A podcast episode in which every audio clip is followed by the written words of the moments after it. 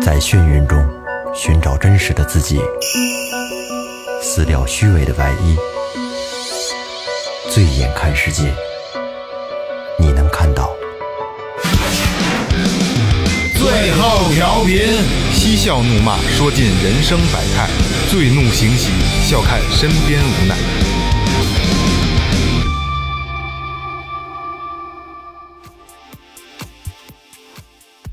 大家好，这里是最后调频，我是你们的老朋友孟杰。哎，喝酒的嘴，跳舞的腿，耍钱的爪子，大烟鬼。大家好，我是二哥，A K A Second Brother，这个是四大不要脸。大家好，老岳，大家好，雷子，哎，说前边，微博搜索最后调频，微信搜索最后 FM，关注新浪微博和公众号，公众号里有什么呢？岳哥告诉大家，公众号里可一可以打赏，第二还有我们的这说一起来些了啊， 还有我们的一些关于节目的消息，或者是我们生活中的一些一些视频，还有照片什么的对。对想更多的了解最后调频呢，就可以去公众号。没错，还有就问什么那个最后调频帽帽子哪儿卖呀，都在那里边的啊，都在公众号，公众号里有你们想要的一切啊。说起打赏来吧，把打赏走一走。第一个，曹博，辽宁省沈阳市于洪区的朋友，哥哥们加油啊！坚持就是力量，大家一起啊！一杯一听钟情，哎，沈阳的朋友啊，一谢谢刘丽，天津市河西区的，没有留言，一听呃一杯一听钟情，好，谢谢您。谢谢。哎，下一位，这个我这英文不是特别好啊，各各位正，这个北京回龙观的啊，呃，才发现留言要写在这里，之前还以为是直接发到公众号，我大意了。四位哥哥的北京口音听着特听着就亲切，祝最后越走越顺，也希望多有录制灵异和杀人放火的内容带劲啊，喜欢这种啊，三杯念念不忘。哦，哎，我要说一下啊，这个是正能量啊，大网红，嗯，高全压网高压症是吗？哎，四百多万的嚯大网红啊，厉害嗯各种代言、各种广告啊啊，是那特特特漂亮吗？那女孩哎，厉害厉害，这住回龙观，咱们不远啊，咱不远。回头约一档。你把你这后边刚才那个，你把你的你自己删了，什么玩意儿？人四百多万粉丝，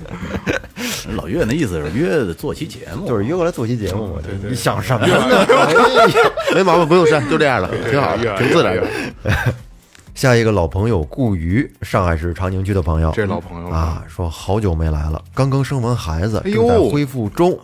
感谢有节目的陪伴，哎打赏了五杯，爱到深处。幸福的开始啊，哎哎呦，我说最近么？怎么没有消息了？啊原来生孩子了哎。呦，这真好这个真好这个这个天丁进口嘛，大事儿没错没错对于家里来说，女女人有了孩子就完整了，彻底完整了啊，家庭这个也完整了对对对对，顾于真真心的感，我说你好久没有出现过了呢啊。好久没搭讪了，那个希望那个孩子健康平安啊。对对对对，茁壮成长，哎，齐了，就就就是就打赏啊，就念打赏，贼开心，太开心是吧了。有哎这太多了，念不过来，对不对，对，这这就是就是你不，你看，其实说实话啊，我永远记不住打了多少钱，但我永远记得住的是都有谁是和说什么了这。些名说字什么的了比较熟悉，没错，就是我再一次重申啊，最后调频是可能是这个行业里最不差钱儿的一个电台。又来了啊，对，因为有雷哥拉平均分嘛，嗯，最不差钱儿的，所以我们真的不在乎你打多少钱，一分也是爱，这没有开玩笑。虽然没有这个档啊， 那就是你只要打，只要跟我们就是互动啊，我们就特别开心，特别特别特别开心啊。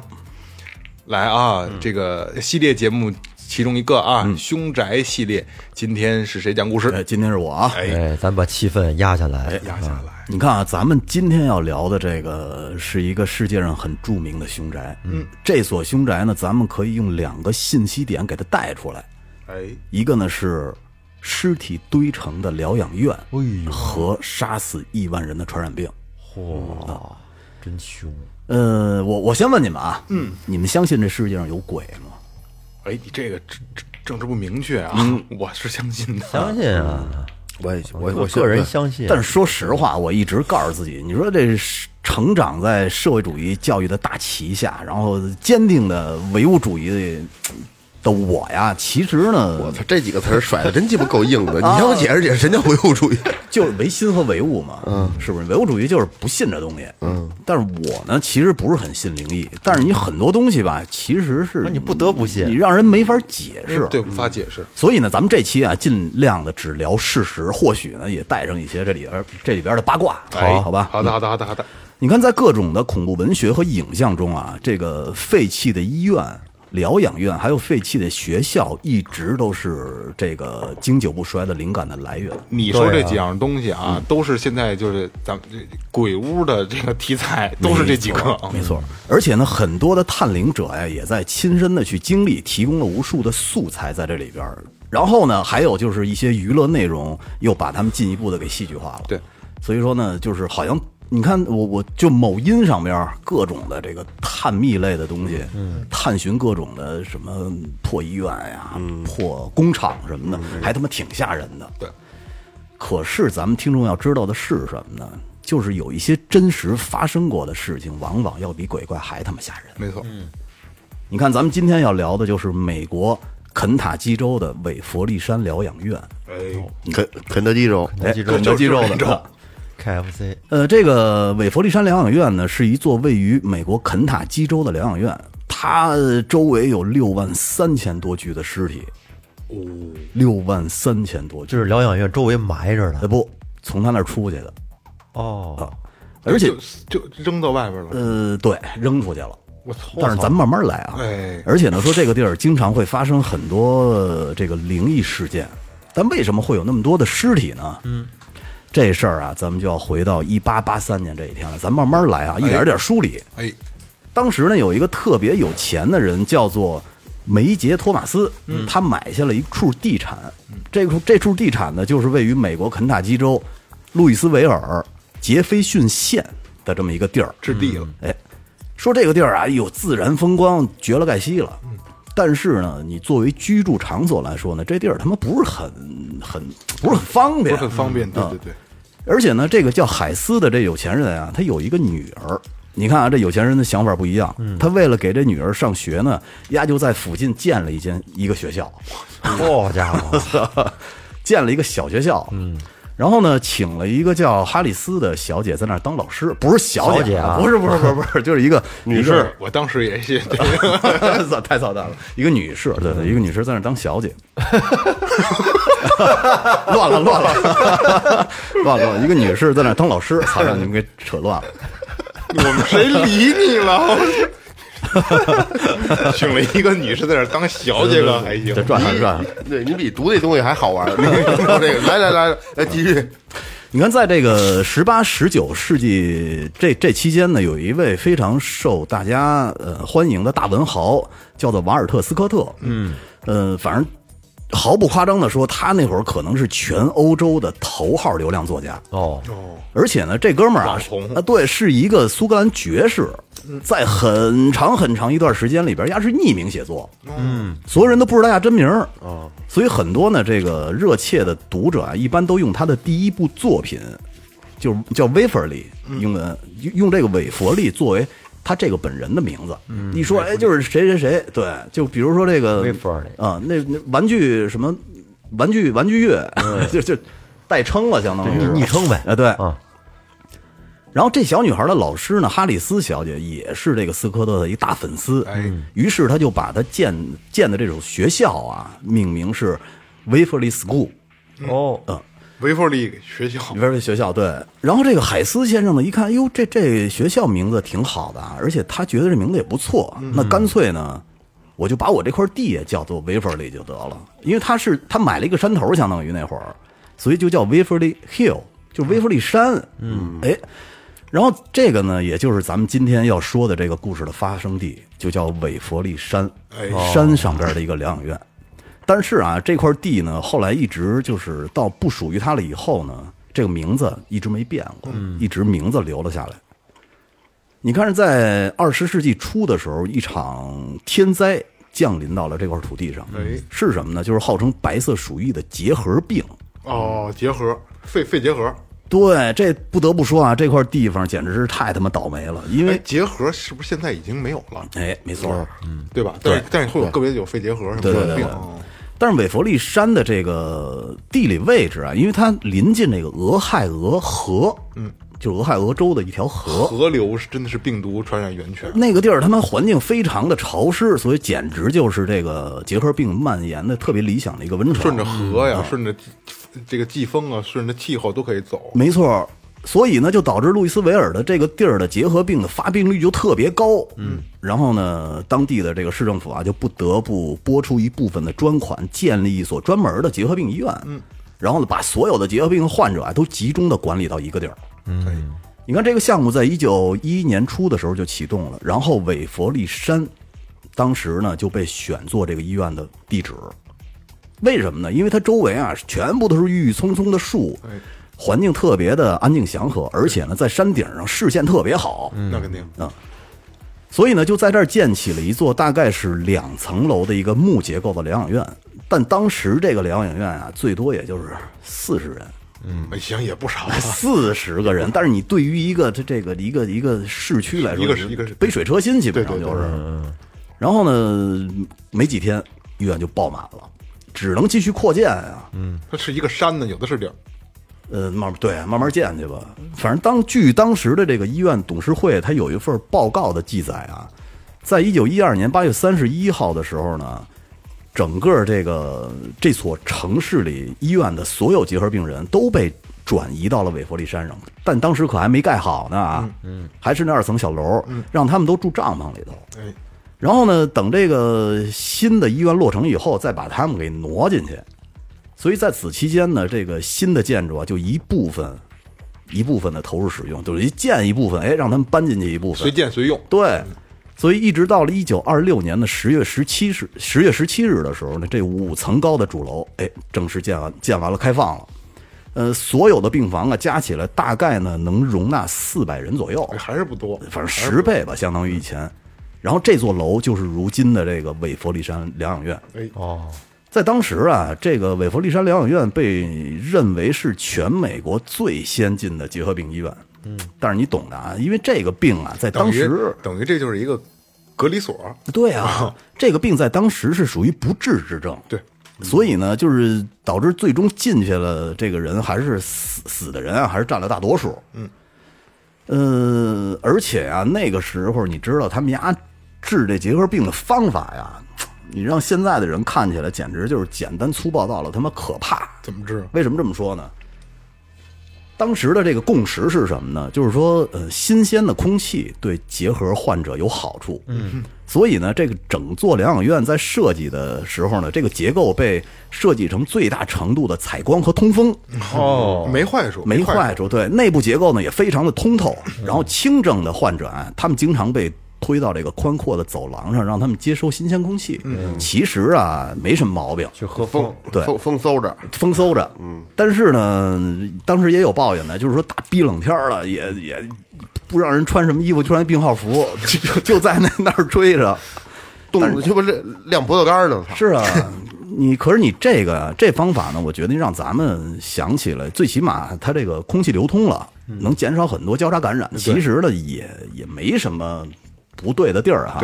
可是下边的好多做法就很匪夷所思了啊。哎，你看这养老呃，这个疗养院呢，会用紫外线的灯直接照射你患者的胸部。我靠，说紫外线灯能杀死这结核病的病菌，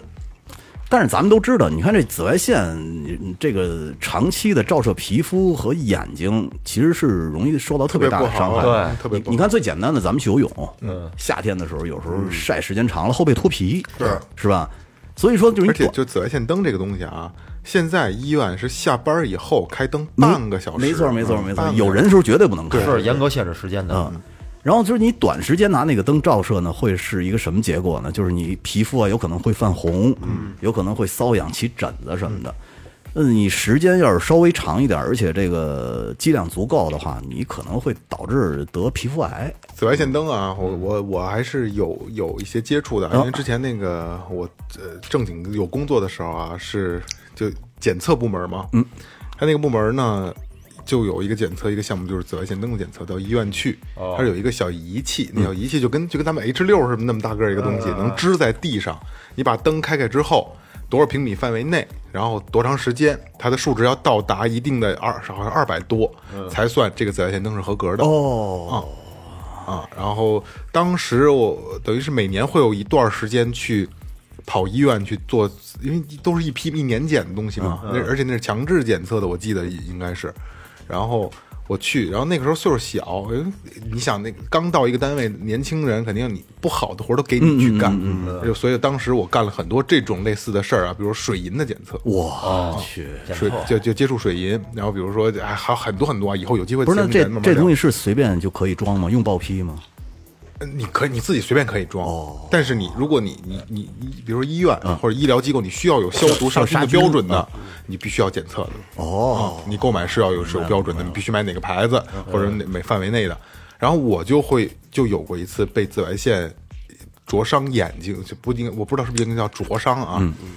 呃，我检测，因为不不不注意嘛，它会有一套防护的面罩，有一个面罩就类似你那个摩摩托车、那啊啊个电动车那种嗯盔头似盔似的的，它是盖下来，但是它是有那个有带颜色的，但是不不是墨镜那种颜色，它是整个是面罩，反正你也嗯能看得见外边，能看得见，能看得见，但是它是茶色、墨色的。嗯，那会儿我就是不不讲究嘛，因为接触的也多了，你会松心，尤其是再加上我岁数年轻嗯小，哎，对对对对对，就就等于是一天都在检检测医院的，检测医院的紫外线不停的灯，跑医院。就一个医院就够你跑的。哦，屋子多，对呀、每个科室都有啊，每个科室都有，哦对对对对而有的医院一送过来，可能送过来它一百根儿，嗯啊，你就挨个儿捡呗，对吧？所以还有那种立式的，呃，这个都无所谓了啊。咱们就说，然后没带任何防护，等于就是打开打开仪器出门，嗯，进来关，再再查仪器超数，嗯，就这么时间一长啊，因为其实你可能几秒钟的时间，对对对对对但时间长了你受不了，眼睛就灼伤了，哇我眼睛一圈儿就开始发红，就是说疹子不疹子，反正就是发红，就跟扇了似的，然后眼睛流眼泪，但是一两天就好了，一两天就好了。那他们也挺可怕。，对对对对对，还是还是很厉害的这个东西啊，这是一个些这题外话，题外话啊，所以说你看啊，当时的人什么都不懂，嗯，直接拿这东西照射人的胸部，这绝对绝对不这行嗯多胡来啊这个。但是相比较啊，这还不算什么，嗯，因为他这个对于那些无力回天的重症患者，这医院会采取一些比较极端的终极手段了，嗯就比如说，比如说那些这个濒死的病人啊，他们会被关到一个小单间儿、一小黑屋里头，嗯。往这些患者的肺里边塞一个气球哦啊，让他的肺部尽量的张大，以吸收更多的新鲜空气。当时的这个医生呢，就认为，哎，这就能治好病，哦这不是傻逼吗？我你说操，肺里怎么装气球啊？是啊，所以就简直是很荒唐的一个事儿。嗯不知道是是他把这个这个切开以后，直接塞一个气球进去，让你的胸腔变得更大，嗯，还是说往肺泡里头肯定塞不进去。对我估计有可能就是从侧面还是从哪儿切开以后，让你的胸腔撑得更大，你不是就能吸进来更多那个的年代东西吗能有这个技术吗？反正就嗨外科呗，外科往里塞呗，那就对对哎再人都直播给塞死了，各位。是啊，再有一个呢，一个手段呢，叫做胸廓成形术。哎，你看他这个用的思路就是完全跟刚才那是相反的，它是让你的肺部萎缩，嗯，来断绝病菌的氧气，去他妈杀死病菌。 就是不呼吸呗，是，但是人先死了，对你病菌死了有屁用啊？嗯，反正总之呢，这些病人在死去的时候呢，基本他们面对的那个画面啊，就是在一个暗黑的一个屋子里边儿，呃，黑黑的墙壁，昏暗的灯光，嗯，还有一些手持着他们也不认得的那种医疗器械的全副武装的那个那那种医生啊。据当时的这个医生回忆呢，病人只能通过这个防护眼镜看见他们的眼睛，就所以跟就跟他妈非典的时候那个那个状态，没错。所以呢，当时有医生回忆说，就是他们医生带给这些病人的恐惧，远远要大于他们知道自己要死于结核病的这种恐惧。因为你手段不知道啊，不知道跟他妈酷刑一样，没错，因为你我得了结核病，最最最最终啊，就是可能这氧气不够了，呼吸不了了，咳嗽死呗。但是这个结核病就是痨病，以前叫、是吧？肺痨，但是你你把我拉到这屋里头，我哪知道你要干嘛呀？对对，死亡不可怕，等待死亡的过程以及手段太残忍了，手段残忍，太可怕我 了操。啊所以呢，这想的就有点瘆得慌了。但实际这等待死亡的这个手段是治疗过程啊！我 靠，人家所谓的治疗过程啊。所以说呢，据说当时这个被死亡阴影笼罩的韦佛利山疗养院，运营了这五十一年里边呢，总共有六万三千条的亡魂在这个地儿安息。哇，六万三千条一。点死亡质量都没有。嗯，对对对，可是啊，有一些这个比较好事的，这个这个又喜欢这种类型的这这个朋友吧，只能说是，他们去找人做了一个数字去调查这个事儿了。哎，呃，他们找到了一个在韦弗利山工作的一个医生，然后呢，他调查这个医生，这医生说每年那个地儿死亡的这个患者人数呢，大概就是一百五十人到一百六十人。嗯嗯，所以说就此估计呢，真实的死亡人数啊，应该在八千到一万人。嗯，然后又考考虑到这个韦弗利山疗养院的这个床位的数量，所以死亡人数啊，其实可能不会有六万多，一般就是一万多人。那就是传说了，这都是。呃，对，就比较靠谱了。哎，然后当时啊，这医生们为了增加患者们的治疗信心，他不希望他们看到这个更多的死者。对呀所以呢，就把这些死去的患者经由一条这个小隧道，嗯偷偷的运下山。这条隧道啊本来是就搬运生活物资用的，嗯，最后搬死人搬的太多了，就被他们这个冠名为“死亡隧道”。哦，当时这个这个处理死死者的尸体呢，不是焚烧，是直接被扔到这个号称死亡隧道的这个地下管道里边。那不就堵了？呃，不会，因为它里边有人会往下运。哦，说这个隧道呢，以前本来一个呢是运这个生活物资，再有一个呢就是在寒冬腊月的时候，你冬天直接从隧道里能上山。哦，它就不会那么冷，而且能节省一些体力，嗯又可以御寒。但是后来死的人实在是太多了，又不想让病人看见，所以呢，干脆啊就用这个都从这儿走隧道来搬尸体吧。所以呢，在疗养院被废弃以后，这个地儿就陆续的发生了很多的灵异事件，嗯，很多的。但是传的比较有鼻子有眼儿的啊，而且大家都公认的呢，其实只有四个。嗯，咱们来一一的梳理一下。哎呀嘞，第一个呢，就是在医院的入口处，有人说啊，经常会看到一个满身鲜血的、被虐待过的老妇人在站在那个口的地儿，嗯，她手上和脚上都有铁链子拴着，这是一个、啊，就治治就治疗过程留下的造型。不知道。嗯，第二个呢，就是五楼的五零二号房间他们是五幺零，啊，五零二号房间。说韦佛利山疗养院的五零二号房间啊，是位于五楼靠楼顶上的一个高塔上，是专门的一个小楼。哎，据说这个房间里呢，经常会传出一些女人的什么尖叫声啊和呻吟声，哦 还有还有呻吟声， 这个很痛苦啊，很痛苦啊，痛苦的呻吟。哦哦，明白了，明白了，想想完想了。多了想多了痛苦的呻吟声。嗯嗯，说在这儿呢，曾经有两名护士死去过，有一个呀是因为未婚先孕，嗯，在这个地儿上吊自杀了。嗯，而且呢说这个这姑娘呢是跟这医院里的一个医生搞来的，然后这医生后来呢也也不想承认这事儿，嗯，就逼得这姑娘自杀了。另外一个呢是直接从五零二号房间的窗口跳下去了，因为它是一高塔，嗯，很高，所以呢直接就扎一个肯定是没活，那肯定是所以说，有人说呢，一般在这个阴云密布的天气呢，或者是阴雨的季节，总能看到五零二号房间的那个窗口，嗯，有一个女人站在那儿凝望外边，哎呦啊，这个挺有画面的，挺有画面感的。再有第三个，就是叫踢皮球的小男孩儿。嗯，这个小男孩儿呢叫踢米，是真的有这个真人存在的啊。嗯、他在世的时候很喜欢在这个医院的这个疗养院的走廊上玩皮球。嗯，后来呢，也是因为一场手术就夺去了他的生命，但不知道是不是他们那俩手术啊！我操！此后呢，很多病人和探访者啊都说，他们在晚上的时候，或者是在天气不好的时候，你看总是在天气不好的时候，这挺挺奇怪的。对嗯，就能看到一个小孩孤独的在走廊上玩球。嗯，有的时候呢，他说你还能，他还会看你一眼。我操！就这个小孩儿，嗯，但是呢，嗯他总是就是、嗯、苍白的面部啊，没有丝毫的表情。哎呦，就说那个小孩儿这特瘆得慌，这挺瘆得慌的。而且还能听见他拍皮球的那不啪是啪你的声假，咱们假假设啊，就咱们这楼道里边没有人，没有任何动静的情况下，嗯，你看那个小孩在楼道里拍球呢，然后后你看你一眼，不是他你开门他就走看了你。背对着你跟他不拍皮球，就正对着你，然后看着你，你就我操，你就我我告诉你，看着你还好一点，他看你一眼，然后抱起球来走了，对，也他妈够深的。你那说不瘆得慌。瘆得慌，深的，我告诉你瘆得啊，他就不动，是背对嗯着你不动，就跟那儿一下一下拍球，这是最瘆得慌的。不不不不，什么都你不想干，反常，不是什么都不干，假设说啊，咱们从这头到那边电梯那个头，这这个距离有大概有多多多远？几十米，几十米有了吧，啊50米有五十米有了啊。嗯那个和有的时候听咱们那个直播，听众朋友能看得见，自就是我我直播咱们这条路嗯啊，这条路就是两边其实就是呃两三个人宽，对吧？因为嗯但是公很寓楼长对，很长，很很深嗯狭长啊。假设刚才老岳说的这个情况，你咱们开门在，因为在我咱们在这边，你再加上灯光也不好，对对对对对，咱们在咱们在这头，如果在那头有小孩在那儿拍皮球，然后看着你嗯咱们需要去那边坐电梯，对，然后小孩就看着你，然后没有任何表情，没有任何动作啊，然后看着看着啊，把球滚给咱们了。这个球慢慢的从那边往过滚，你是你们想是不是就疯了？我就尿了，我估计。刺球刺球是吗？ 对，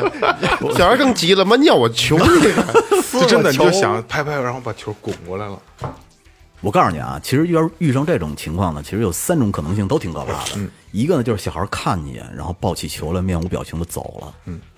再有一个呢，就是小孩背对着你，根本不搭理你，一直在那儿拍。嗯。还有一个就是说把球扔过来，反正哪也受不了。受不了，我觉得他要拍着球，一边拍球一边看你，然后那手拍不了几下，那球就跑了，拍不着了就。问题 是你问题还是跟那儿那拍球还永远不跑，而且对节奏不变，蹦。对，然后小孩就立直身子，手也手也靠靠两边，然后那球还蹦蹦在那儿拍，然后小孩一步往咱这边走，球还在那儿。然后咱们咱们一看吓唬自己咱们一看表，那会儿整 十二点。哦，然后发现表都不走了，哇，时间停止了，这不能代入，一代入太吓人了。这自己吓唬自己。那咱们拉回来啊，对这第四个呢，就嗯，这个时间比较近了啊，是一九九零年，一位无家可归的流浪汉和他的狗住到了这个荒楼里，当时已经荒了。但是呢，他和他的狗被这个当时的业业主允许留住下来，是因为呢，他会帮助业主吓跑那些无聊的探险者，因为当时已经成荒楼了。哦嗯，但是很可悲的是，这个流浪汉最后被一群流氓给活活打死了，打死在那楼里了。嗯，呃，所以据他那个当时的业主说，曾经有好几次他都能看到一个身穿着大衣又高又大的一个男人的幽灵，嗯，和他的那个小白狗总在大厅里游荡，而且呢能听到狗脖子上戴的铃铛的声音，铃铃铃铃的。狗带铃铛跑得欢嘛。对，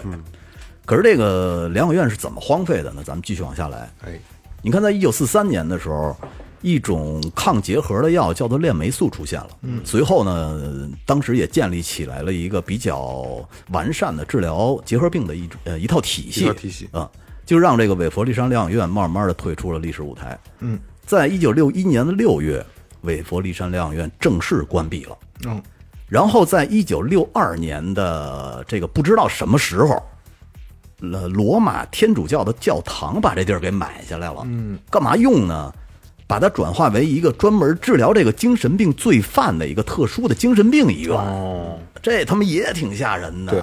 没正常人这里了。而且呢，由于有了这层关系啊，就是这宗教在这个地儿就有着非常重要的一个地位，所以呢，当时这个精神病院里边的管理者很多都不是医生，嗯，都是一些什么修女呀、传教士啊这些人，嗯，以至于后来就传出一些骇人听闻的人体实验，嗯哦，哎人体实验，但是呢，其实它的真实性啊有待商榷。嗯，可是呢，就是当时以电击治疗精神病的这种方法还是特别常见的近近近前几年还有呢，对呀啊。前几年治也有网瘾人啊治网瘾都是用电击，这都是骗人的啊，不可能，这都不可能的。哦，那那这个就有可能是真实的。嗯，到了后来呢，由于这个预算缩减，而且这个随即的，他这个疗养院里边的环境也越来越恶劣，再加上啊被指控虐待患者，嗯，所以肯塔基州呢就由这个一九八二年的时候把这一个疗养院彻底给关闭了。嗯，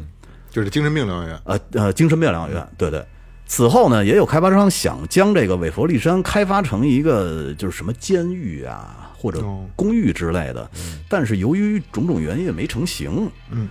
呃，在八十年代的时候呢，这块土地被一哥们儿给买了去了。他买了去想干嘛用呢？打算在这个山尖儿上做一个巨型的耶 稣像。哦，我跟跟跟那个巴西那个哎，人，对对对对对，其实想起来还挺壮观的，啊因为正好是一山头上。对对对。可是呢，由于这个当时有一些法律原因，导致这医院的大楼不能没法拆，嗯，就不知道是为什么， 就有纠纷，只能对只能自然让它自然倒塌。然后这哥们儿呢，当时也想了好多的办法，说让这楼自己塌吧，可是也最终也不见效。嗯，挺结实。嗯，然后就最后就导致这医院干脆就被荒废在那儿了。嗯，后来呢，荒废在那儿以后呢，这个呃产权还是他的啊，这个地儿呢就慢慢的向对外开放了。然后供好多这个呃好奇心充沛的旅客来这儿开展所谓的叫探灵之旅，哦，哦，改成一种商业活动啊哎了，。没错儿。所以到现在为止呢，这个韦佛利山疗养院是全世界最著名的十大鬼地之一。嗯，哦啊，闹鬼的地方。所以很多这个灵异爱好者和探灵节目呢，也曾经在这儿拍到过多个飘忽的鬼影儿。哎呦，还真拍到过，比如说呢，就是刚才咱们说的那个叫 Timmy 的喜欢玩球的小男孩儿，哦嗯，还有呢，曾经在医院里边工作的那女护士，就是跳楼自杀的那个，还有在就窗口的那嗯个是吧？对对对对，还有什么饱受虐待的老婆婆就在门口，嗯，那没被准儿开发商安排的，演弄弄员是吗？弄成对，弄成一个周那边个探村儿灵主题公园。周边村里找的，是那还吧挺牛上逼班儿的的，啊、还有就是那个最后误入鬼地那流浪汉。嗯，你看，说到这儿啊，嗯，咱们再翻回来说一下这个深深的影响了人类的这个白色鼠疫，就是这个结核病。嗯，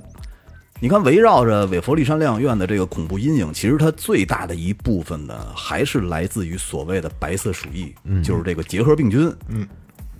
结核病呢，出现在人类历史上的这个时间其实是非常早的。就根据这个结核杆菌的进化学研究啊，说这种病一直可以追溯到一万七千多年前。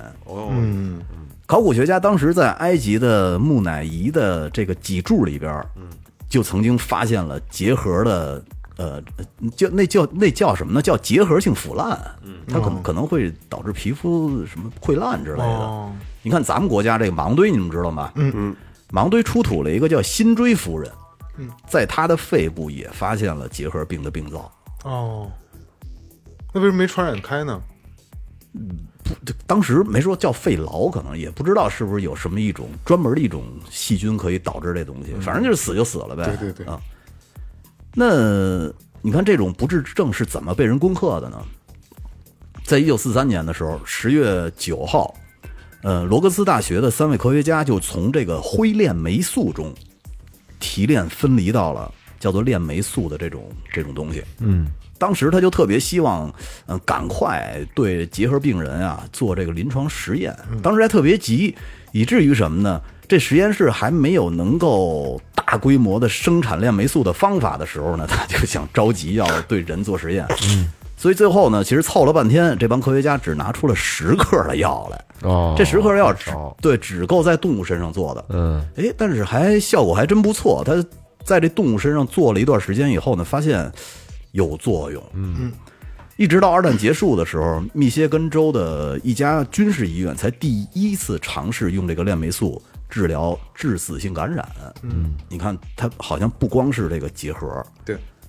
致死致死性感染，这这他妈也挺吓人的，这结核病在以前是一种相当于绝症了，不治之症。不治之症，啊我它它就是不也没有那么容易致死，但是它是你你带着病的话，你没劲儿，很难痨病就是没劲儿嘛，咳赖不唧唧咳血咳血，呃赖不唧唧林林的，黛玉是不是就死对对在对这啊对对上对了对对对对，赖不唧唧的老是，还有蘸的人血馒头吃那个，哎，对对啊对对对对是吧？对那那时候对也是痨哦病，痨啊就也就是肺结核，就是这东西嘛啊。咳血。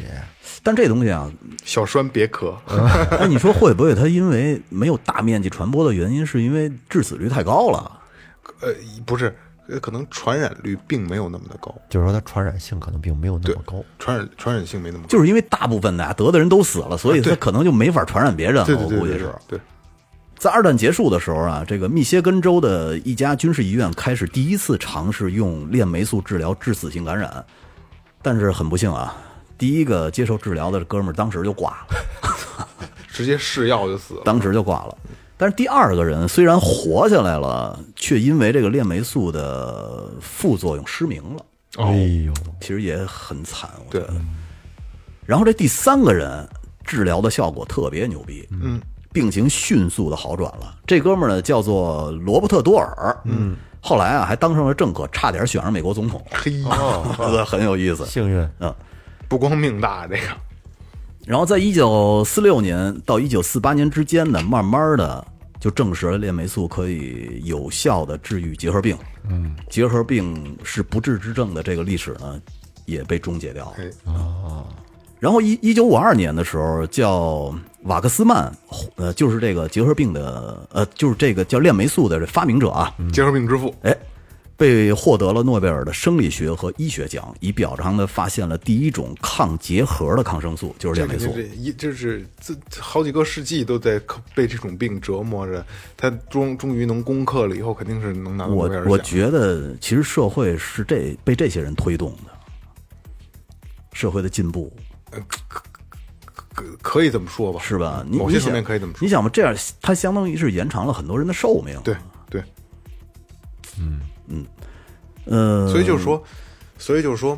你看，癌症能真正攻克，艾滋病能攻克，一定这个那个攻克的那个人也能拿到诺贝尔奖。那个大刘里头不是写的是得了什么绝症以后呢，你赶紧冬眠，嗯，冬眠等个五百年，五百年以后你就能治这病了，到时候你再苏醒嗯，苏醒了再治，啊，对，再治就完了。所以导致当时有好多公园人和现代人， 都很有意思。那天咱们正好那天吃饭还聊到这个这个冰冻人，那个就是现在就嗯是嗯绝症了，把自己冰冻冷冻这个。现在能动了吗？能动，中国好像有就有一例啊，杭州是哪儿忘了？这这忘了这公忘了司。 最最牛逼的是，现在能动，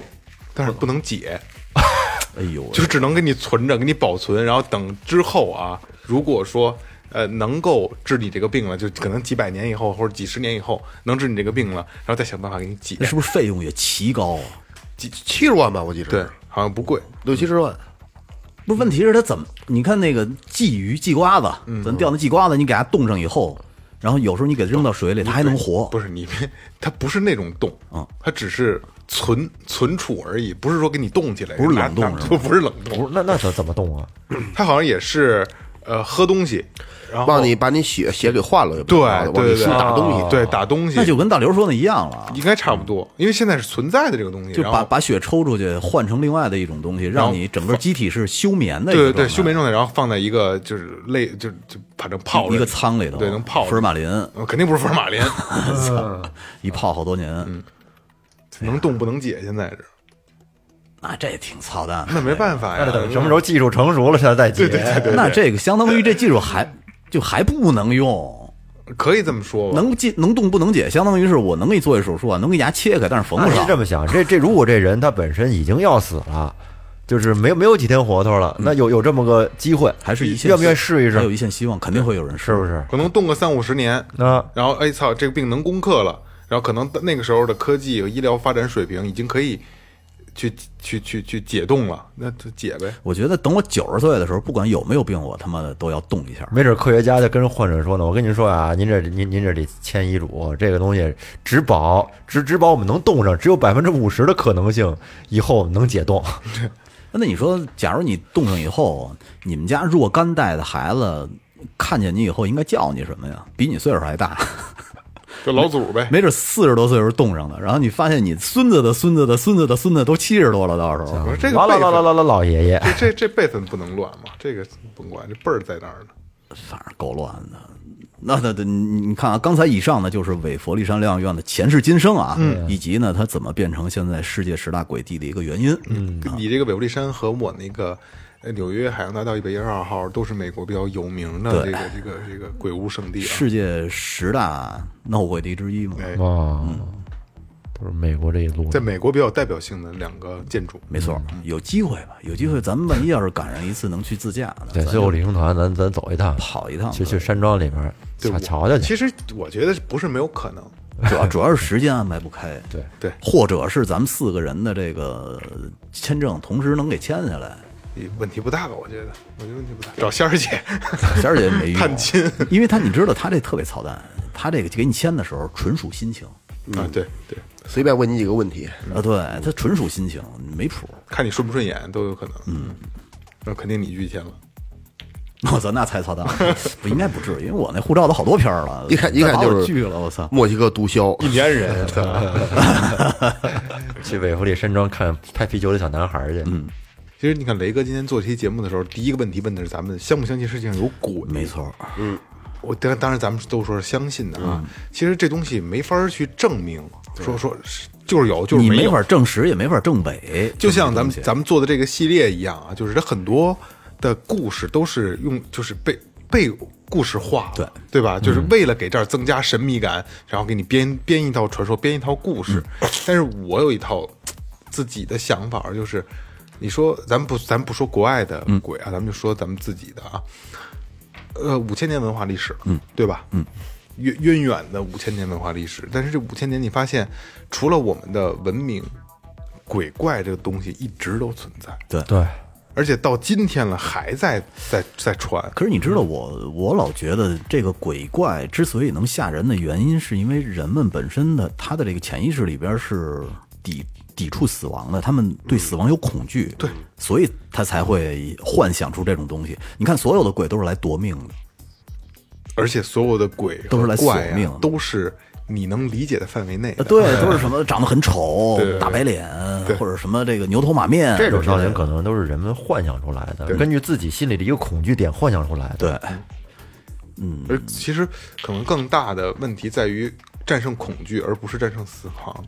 其我实觉得死亡在在死亡面前也是因为恐惧作祟嘛，对吧？反正你知道，我就觉得这个恐惧元素里边儿，嗯，有小孩儿就会让这个恐怖的气氛有老太太变本加厉也。够劲儿啊！红衣女子，红衣女子好得多，就是小孩儿。你那会儿看那个《咒怨》，哎呦，我靠！我跟你说，就是年轻的女性，就这种最最可怕了《咒怨》哪儿他妈《咒怨》我是小孩孩儿儿，是小孩儿，但是说我这就是年轻的女性啊，红衣女鬼，你听着就挺害怕的。比说你比是这个小红比这小孩儿害怕多了。我觉得小孩儿更可怕。小孩儿哎呀，他不，他不一定是，他是为了吓唬人的，只不过就是咱们就是说不经常接触，你一想觉得挺挺可怕的，其实各行其道啊，你还真认为有啊？各行其道啊、 我我觉得是会有啊，我是我也是，我跟你说啊，这东西啊，其实，呃，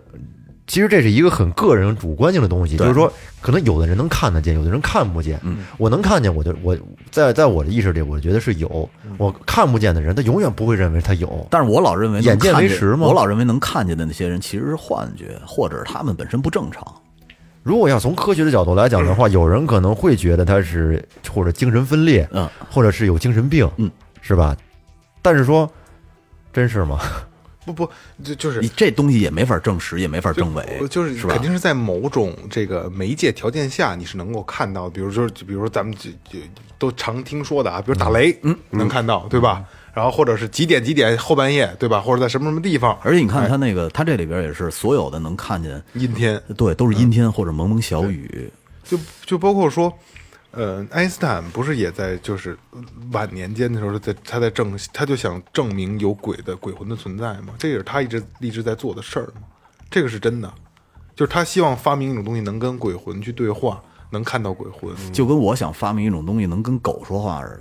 现在有了，嗯我不需要你发明，真有了吗？真有了，A P P 就行，能下就行，能跟狗聊天儿，对狗猫什么都行那么牛逼呢？啊。然后你就就是那跟他妈的就跟咱们去境外翻译软件一啊样，你对着摁着跟微信摁摁住了以后，你跟他说你说快吃饭，然后你就然后你就播放那边就嗷嗷嗷，然后然后就给他听了，他就能能能能听懂。我 去，你不知道这个？我不知道，得，那有我我了这又哎好晚久了，我认为其实但你我我我人有魂儿，有这个灵魂。嗯，其实灵魂至于说什么也不知道，反正我觉得就是，如果你能真受感受灵魂，只有躺在那儿的时候，就就没了时候，嗯，其他肉体躯壳，呃。可能会随着这个自然的这个那什么，甭管是烧啊是怎么着，它没了。但是你的灵魂，我觉得它会有，但是它这个灵魂它不能，它没有这个躯体，它不能与与这个这个不能跨界来来对跟对你交流。对，可是我就是意识嘛，说白了就是意识。我一直认为这个意识是基于生身身体存在的，因为身体要给它提供能量。就这东西是这样啊，是吧就是你说的肯定没没没有问题，二哥说的也对，为什么呢？就是一定是你这种你这种说辞，就是一基于一个机体，然后给它提供能量，它才能够存在，嗯它才能存在但是所以就是爱因斯坦为什么说我希望做就是做造制造出或者说证实出有一个媒介，这个东西是可以存在在这个媒介里的。梦境，对，梦境也有可能，有我可觉得能。有可梦，能我觉得有可梦梦境梦里边就是它这个东西具具象的，你甚至能感觉到它的味道、它的那个手感，对，它的颜色，就是你记得非常清楚。但是你醒了之后它就没有了。但是你实际上你坐着如果空幻想、合眼幻想，你永远幻幻想不出来你梦的时候时候那个感觉。对嗯对，那个真实度，对，那个切身感受的害怕呀，或者紧张那种没错。那种思绪，好像是人人中人有一个那种感觉似对的，好而且像自这己个进入到大脑里边去了。而且这梦啊，醒了之后，我不知道你们怎么着，我觉得很容易忘。梦就是容易忘，我有时候能记特别实，开始特别实，但是过过过一段时间，你不你不想的话，可能到白天就忘哎了。我所以说我这现就在是也忘了，这就是你你在你要不要记起这个梦，就是有的人就是我不我之那前也天我说过嗯我还跟他聊呢，我说我那梦梦梦梦，然后他跟我说你别老瞎逼记，你梦不好。你们呃对你们 有从小时候到现在的梦就一直记着的梦？有我也有有有，呃，你你多吗？我做梦梦见我他妈那会儿开始留长头发的时候，嗯人家老挡我眼睛，我坐着一卡子就飞了，啊，我就是一卡子，你到哪儿啪你一扒那卡子，带着你就飞到哪儿，特他妈省事嗯儿。哦，你你都都你记着，就特特小的就，呃，中学以前吧的梦，你记着呢吗我？操，中学以前记不住，但是让我让我现在在具体想，我想不起来。你能说一个具体点儿的吗？就是这个一个过程的什么就有梦人追这种，啊？别，你说这只有一什么是啊就连故事都说出来啊？对对对，结婚啊，梦梦见你自己结婚了，不是这会会记记记记忆比较犹新的啊，就是上初中上高中嘛，大概啊，小学小学呀，那就是有人追或者掉悬崖，就这种的肯定那就这样了的。。我小时候做一梦，到现在我都记得特别清楚。嗯，那时候我刚自己睡，上小学，可能几年级吧，刚会骑自行车。嗯，我就做那天做了一个噩梦，直接给我那时候我屋里边就是开就开一台灯，那大灯不开，睡觉的时候就开开，因为我自己刚刚刚自己自己睡屋，应该是四年级左右吧。嗯，然后四五年级。我就梦见把他我在马路上骑自行车呢，到前面也有人也在骑，在在哪儿我都知道，都在我家边上一条路上，前面也有人在骑，那人一边骑就一边回头看我，一边骑着一边回头看我，我也不认识，我他我记得倍儿清，他骑黑色的这飞鸽的二六车，嗯，大链套，带带链套那种，把链子都护上那种啊啊啊嗯啊，那叫飞鸽大链套，然后他前面还带了一车筐，黑色的车筐，他老回头看回头看，我这心我说这人老回头看为什么？然后旁边过来一大车，就从我旁边大石轮呜就过去了。这人再回头看的时候，这回最后一下回头看，他就栽了。这车过去咕噜一下把把脑袋给压下来了，哎呦我操！咕噜咕噜咕噜滚滚。就这时候我也骑到旁边的车，就就到这儿，叽灵一下我就醒了。我操，这个这地方我记得特别清楚，你还记得这个人长什么样吗？记不太清了，这挺瘆人的，记不太，反正短头发就那种，嗯、祁连子，短短不不不不不是不是那样的，就是板寸那样的，比板寸还长点儿，毛寸，呃，不是，他这还能趴脑袋上都那样的，一吓人一个的反应。 那不就是这种吗？不不不是，比这再短点。这长，穿着一个黑色儿的一个带毛领儿的大衣似的那样，皮夹克，不是皮夹克，就是那个军军大衣那样的领，那种领小短毛那种那种领。那你这挺瘆人的。挺害怕的。对我惊一下我就醒了，结果我一瞧表瞧表应该是三点多吧，两两三点钟，那个那个台灯边儿起就放了一小小闹钟嘛，我一瞧，后半宿就就就没睡着觉，后来又又回去跟我爸妈又睡了一段时间，后来又又回来又自己单睡，适应适应，对，哎，你们都是多大开始在自己开始一个人睡的呀？初中吧，你初中才一个人睡，初中嗯之前都是跟爸妈一个我床中。呃，也我呃不是，也不是，应该是小学，没有到初中一，个小学可能一五个年床级左右上，一个床的话，我说分床睡，就自己一个就是屋五单年独的。五年级左右。嗯，我但是我中间我小学的时候，中间是独立了一两年，后来又在一个屋睡了，为什么呢？我也不知道受不，了，啊也太可怕反了正确实是有点害怕，嗯，确实有点害怕。小时候也不怎么那么那么胆儿小，尤其小时候穿那种就跟雨雨伞料似的那种衣服，黑进黑黑进走。你们看他他你们在县城里边好点儿，说我们小时候跟农村。晚上黑了吧唧的，那白的是水，黑的是泥，就那那哦那个还得挑着道儿走，一走到那衣服一蹭，呲呲呲呲一响，老好像就有人追你似的那种的。特希望道上有一骑自行车的一人，老早期防水布那运动运动对对对对对对对，特希望道那个道上能碰见一人，因为那时候那个他也没有电瓶车，都是骑着二八车，有一摩电灯，对，靠摩雷哥擦知道力知道吗？哦拿拿着摩电灯往上一贴，得我全告道诉你啊，我小学时候特想掰人一那个，那对，但是八戒我到到现在也没干。我也没什么，从来没咱没没骑过那辆车，没感受啊过。那车是你骑得越快，灯越亮，你要不骑着灯都不亮。对对对对就那跟前面，就特希望有有那样一人，就能跟你一块儿哎，伴着你走一嗯段，也没有路灯，那黑的特别黑，而且晚上特别静，特别安静，也没有那么多汽车，不是？嗯，特别安静，就特特别害怕，就看着一突然间看哪儿有一亮，自己一瞅。一一萤火虫，就那时候都是那个那个毛简简单那厕所不是特别容易有有那个旱厕，对旱厕萤嗯萤萤火虫特多，我觉得我小时候就是对我来讲，我觉得最恐怖的啊，就是我以前我们家有个小屋，就是在我上嗯初中之前，在小学一二年级的时候，那会儿我们家是住平房，平房呢那屋里一共就就三间屋，一进屋呢是一个一个厅，然后这边一个睡觉的卧室，那边还一个一个小屋，那个小屋就放一些杂放一些杂货，还有一张小床。然后那会儿，我爸就有时候，我爸妈就想让我锻炼着自己一个人睡，在那个小屋睡睡一下。但是那个小屋对我来说，我觉得特别特别可怕，嗯因为我爸妈有时候上班嘛，就把我自己一个人放在放家里，锁那屋里边，锁屋 里，我就不敢去那屋，嗯因为那个屋吧，它它没它没有窗户哦，人而且呢，就是那屋里有个小床，那那个房顶上面是拿纸嗯糊的，有一块儿呢，可能因为下雨阴湿了，那个纸就是变黄了，跟尿了似的。哎，还还还掉了一块儿，有有一黑口儿，哎那会儿讲究拿拿宣纸糊房顶儿，然后就是我就特别就我就我就不敢在那屋睡，有时候我爸给我放那屋之后，我到晚上有时候十二点多我都睡不着觉，我你你那会儿你害怕的原因是因为那窗那个屋没窗户，有密闭综合症的不光那那个种感，觉我我就看那房顶儿那黑那黑黑咕隆咚那洞啊会变我老大我的我老觉得什里么边洞啊？就是那房顶儿不是纸糊的房顶儿纸糊的房顶儿嘛，烂了哎破了一块儿。哦哦哦，能把探出一脑袋什么来？我我老我老老是觉得从里面能白天钻出些东西，晚上睡觉一个人睡啊。自己在那屋睡，这人呢？不是我，我爸有时候想想锻炼我自己在屋睡嘛，啊啊啊啊我就受不了，我看那东西我就、我就想哭，啊啊这太害怕了，觉得老是从那洞里面可能会钻出什么东西对来，对对对对对对，这那种那种恐惧压压迫感、恐惧感特别强，然后半夜我就哭，真好玩。我爸妈就把我又接回到他们的床上，放在中间。哎，不知道咱们听众有没有这些害怕的经历啊？其实要是有的话，可以给我们留个言，大家分享一下在底下。有机会咱们做一期就是小时候害怕的事儿，哎，没错，没是错，吧？挺对有意思的。嗯过些日子啊，咱们征集一下小时候害怕的事儿，行对吧？咱们不光征集以前感动的故事啊，征集鬼故事，咱们这小时候你害怕什么，就挺嗯没错有意没错思没的错。刚才老岳不就是一个小时候害怕的，是吧？嗯？就害怕一屋睡，嗯， 害怕你们家小屋，现在小屋还在吗？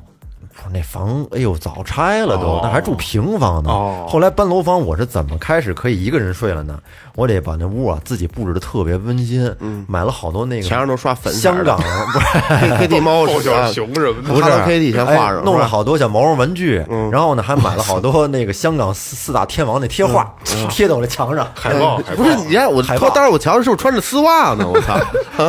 海报得有那些东西，看着反正到时候给啊自己壮壮胆啊你要是儿。贴着那些东西，一睁眼晚上他们家盯着你更深的嗯慌。不会，这你这偶像啊，你还不如你进屋迅速来一次，赶紧睡觉就完事儿了。在哪个角度看着都 Hello Kitty 都看着你的眼睛，都注视着你。好吧，好吧，那等我们征集故事吧嗯啊！应该，我觉得应该做一期，就不，咱不是征集这个恐怖和灵异啊，对对对就是小时候害怕的事儿，因为很多东西都可能害怕，可能老师你都害怕，没错嗯或者说你们家楼里边哪个叔叔大爷，嗯你可能怪怪叔叔害怕对对对对对，怪就是舅舅什么的坏姑父坏姑 父，坏姑父，好吧，好吧，就这样啊，然后这凶宅系列啊，嗯，闭了啊，嗯，这就是最后调频，感谢每一位听众，拜拜。拜拜。这里是最后调频 This is Tipsy Radio，我 Radio. 们直言不讳。也许这是你听到的最后一期节目，最后，你懂的。 Don't undermine.